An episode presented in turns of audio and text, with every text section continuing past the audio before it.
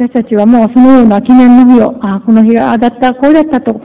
そんなことを思い起こすこともないほど、一日一日、一生懸命に訴え続けています。どんな日が来ようと、助けてもらえるまでは、言い続けてあげなければと思っています。どんな権利も主張することができない。どんな思いでこの28年間を耐え抜いているんだろうと、どんなにボロボロになっても結構ですから、生きた恵みを返してくださいと言ってください。